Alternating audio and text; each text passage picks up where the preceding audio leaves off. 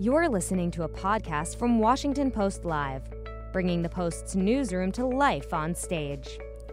In the next 25 years, the number of women and Hispanic veterans will double, while African American veterans will increase by a third. Is the military changing to address these changing dynamics? On June 13th, the Washington Post Live explored the dramatically changing demographics of Americans' military veterans. Veterans who served in Iraq and Afghanistan may have been subjected to a variety of toxic exposures during their service. In this segment, we'll hear about what's being done and what more needs to be done.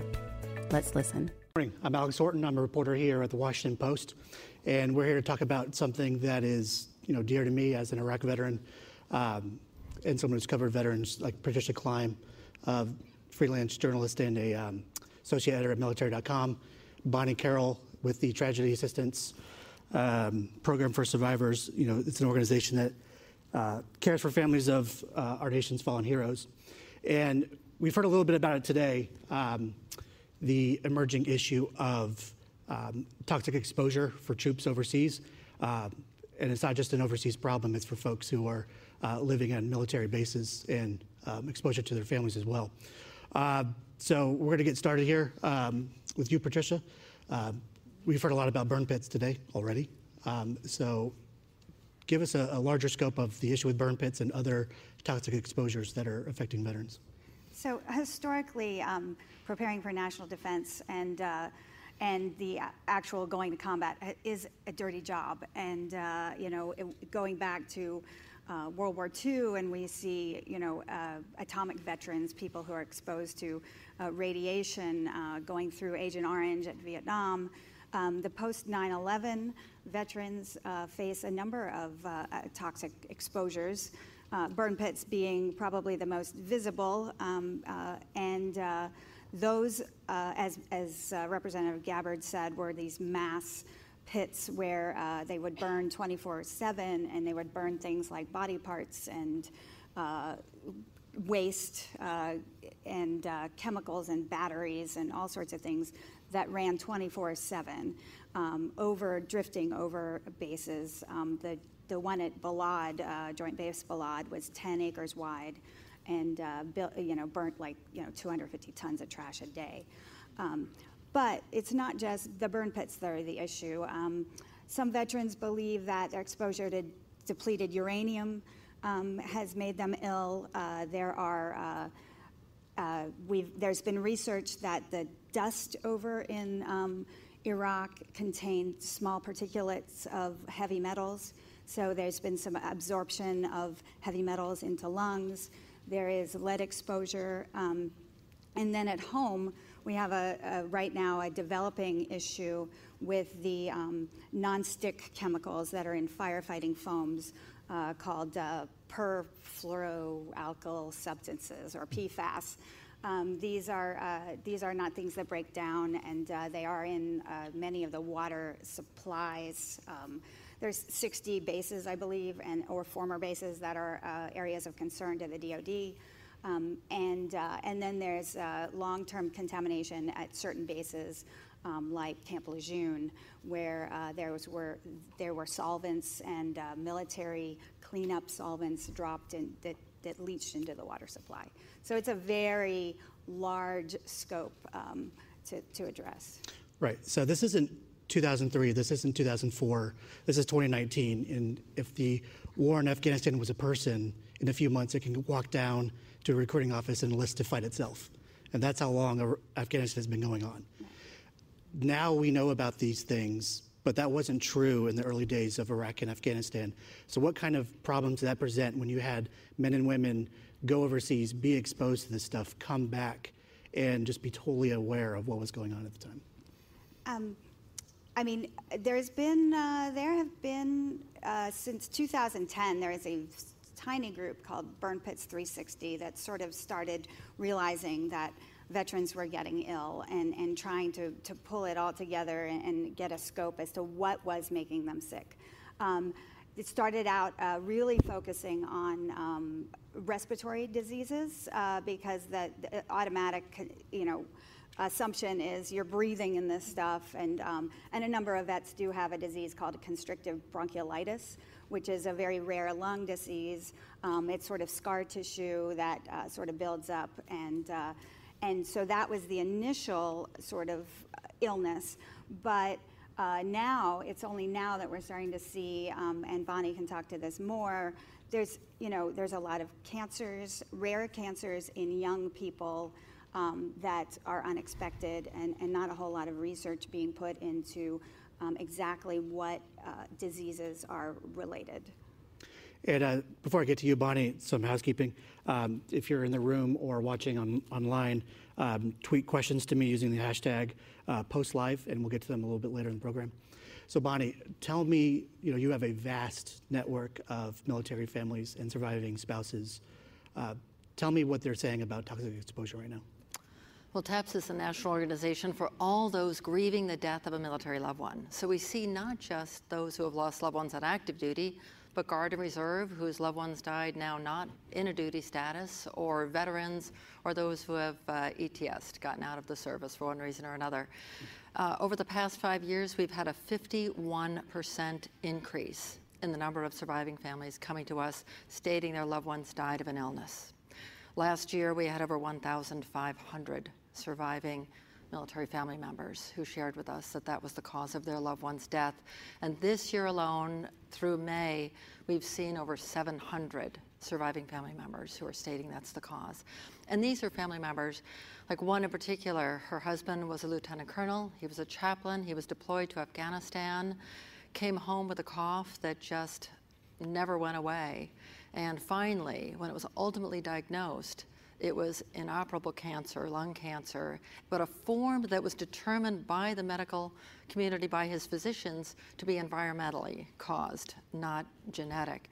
And he was not a smoker, so it was a non smoker's variety. And he died on Christmas Eve of 2016. That's one of just hundreds, thousands of stories we have now of, of those loved ones who have died after they've gone forward to serve. And one of the issues we talked about earlier, where, you know, if, if you're listening to this, you can say, oh, why don't they just go to a sick call? Why don't they go to the doctor and get this checked out? Uh, but there are a lot of military cultural challenges when it comes to things like that. Can you walk us through some of those issues that kind of kick the can down the road, as it were, when it comes to treatment? Exactly, and that's a great question. Colleen Bowman's husband, Rob, was at the Sergeant Major Academy down at Fort Bliss. And, you know, he'd served 20 years, he'd been on multiple deployments. I mean, this was the, the soldier soldier. And, uh, never been sick a day in his life. And now all of a sudden he's just not feeling right and, and things are getting worse and he's but they're telling him, oh, you'll get over it, it's the flu, it's this, it's that, and, and not really addressing what was wrong until he finally went to the physicians there and said, I'm not leaving until you tell me what's, what's going on with me. And they did extensive testing to determine he had stage four inoperable cancer and just potentially weeks to live. He uh, told Colleen that uh, he wanted to do everything that he could uh, with, the, with the time that he had left to really understand what was going on and, and, maybe to help others who would come after him. So they did a lot of testing on, uh, on his case, determined that it was absolutely environmental. Uh, so he did pass after 19 months, leaving behind his wife and his four daughters. And today, Colleen is a tireless advocate with us for this cause. But um, Rob is just one of so many who ran towards the bullets, towards the bombs, into the battle. And as uh, we say, he also ran towards the burn pits and was housed near there. So now it is up to us to care for he who shall have borne the battle and his widow and his orphan. Alex, you make a really interesting point. Um, uh, I did a story a while ago about um, uh, several special operations troops who have chronic lead poisoning.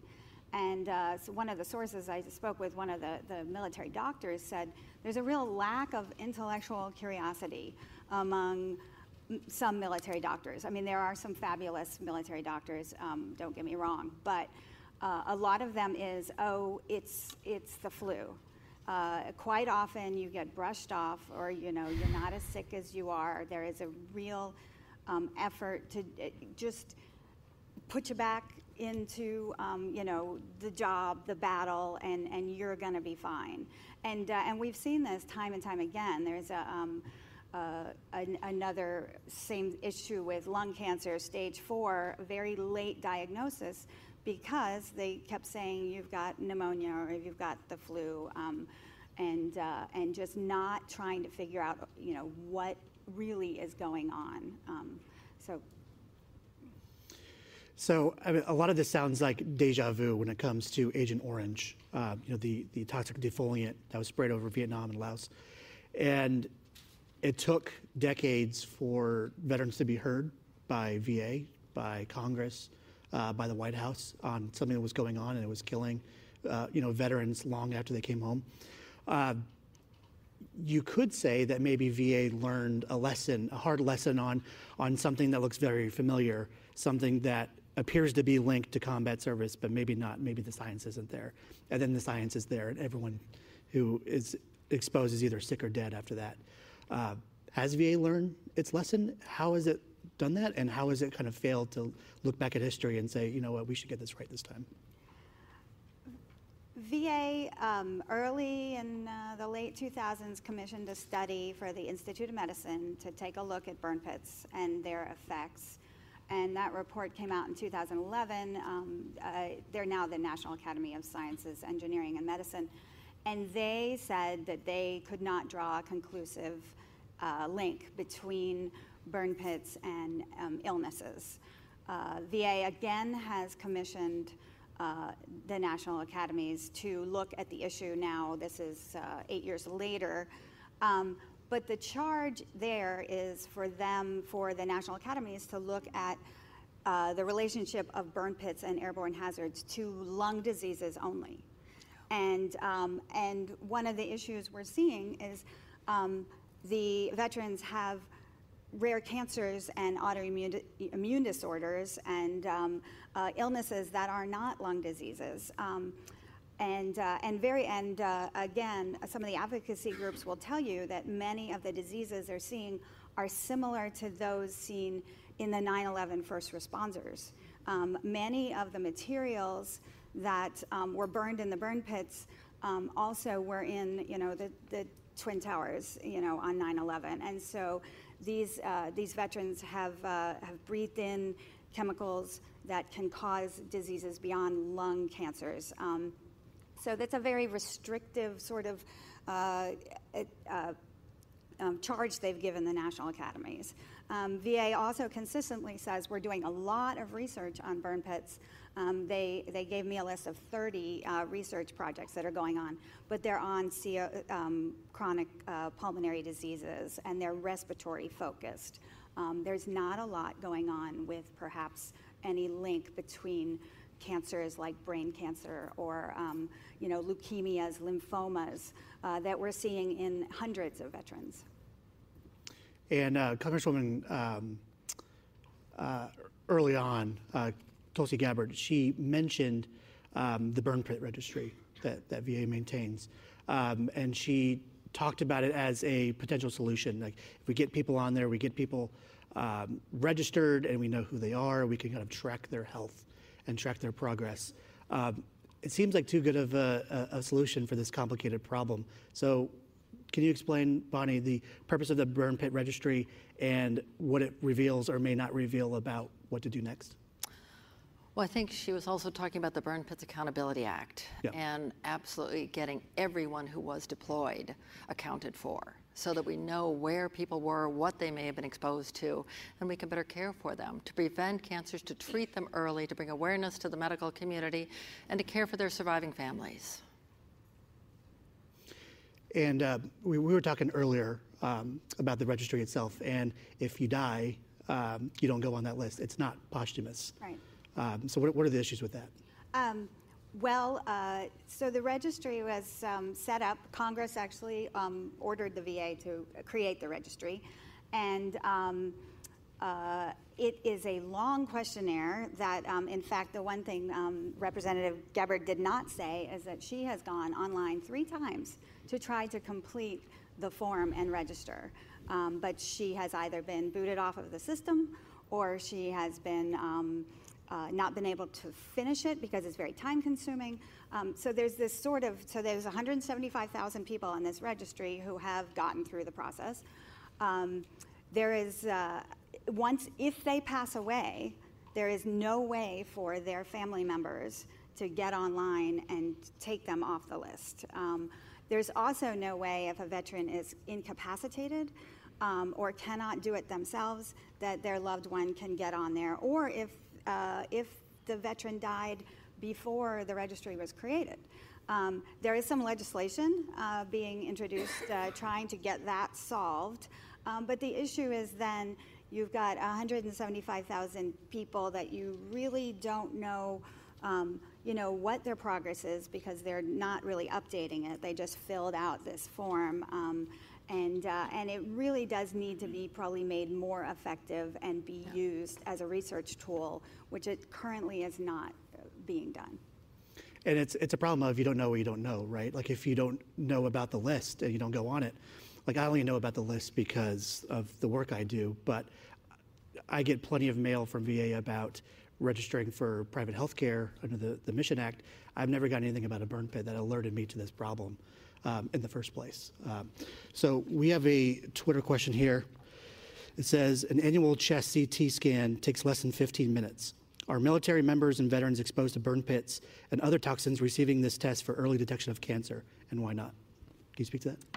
I'm not aware of that. Um, the uh, DoD has a pretty aggressive sort of lung cancer screening program. At least they did a few years ago. Um, uh, VA, I believe, is also leading the way on, on lung cancer screening, so that is a, a chest CT of some sort. Um, uh, whether they're advertising it, um, I, am, I, I, do not know.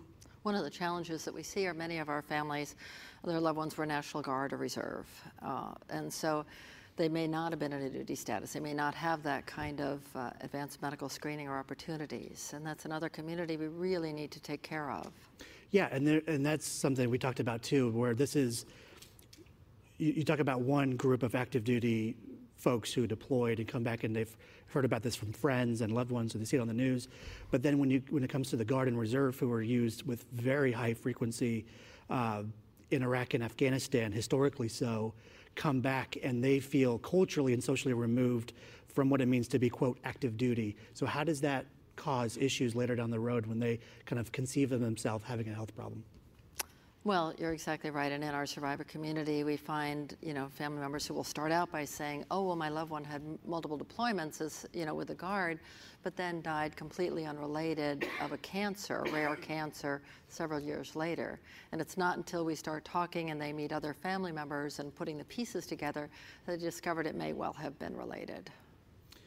So um, you've spoken to the VA a lot about this. Um, so what is their position now when it comes to the science, the evidence, the, the modalities of care when it comes to exposures, um, and what are they lacking at this point?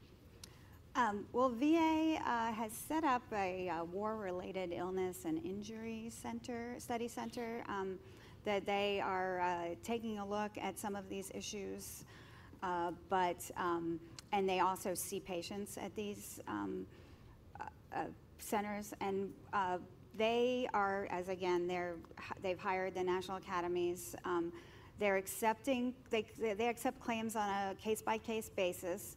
They've had about 11,000 claims filed um, that have at least a one burn pit related uh, illness. Uh, they've approved about um, one in five of those, so um, about 20% are getting approved. Um, and uh, and they, they just feel that they have uh, they have a way for veterans to claim, uh, you know, to, to make claims, disability claims, and, uh, and that's how they're, they're going to handle it. And, what, what, and this is the last question. Um, what are some of the things that families are saying now when it comes to living the rest of their life, either without their loved one or someone who's dealing with these health challenges? Um, you know, how has it affected them going forward? Of, you know, their loved one came back, right? It's not like they they died in battle and they came home in a casket, they thought they were safe. Um, and it turns out they're not. What kind of impact does that have on it, It's absolutely devastating. Their loved one's death was no less related to their service than someone who did die in combat. And we honor the life and the service of, of all of our men and women, all of our surviving family members, loved ones. So to give their journey now meaning and purpose, to, for them to be part of the research that's being done, to share the experiences, to help others who are coming along, to be mentors to caregivers who then become survivors is critically important. Awareness is critical. Panels like this, and we're so grateful to the Wounded Warrior Project for doing this today, for being part, bringing TAPS into a joint effort with VVA to further efforts. It's Every one of these steps is making a difference. It's giving meaning and purpose to the life and the service of our loved ones and to their death, and it's allowing survivors to have a voice. So thank you again for this panel today. And thanks for your um, thanks for your expertise and your reporting on this. Um, thank you, Bonnie, and thank you, Patricia. Um, that's it for the the panel. Um, you know, for more events, go to WashingtonPostLive.com. And uh, thanks for joining us. Thanks for listening. To hear more interviews from this series and other Washington Post Live programs, visit us at WashingtonPostLive.com.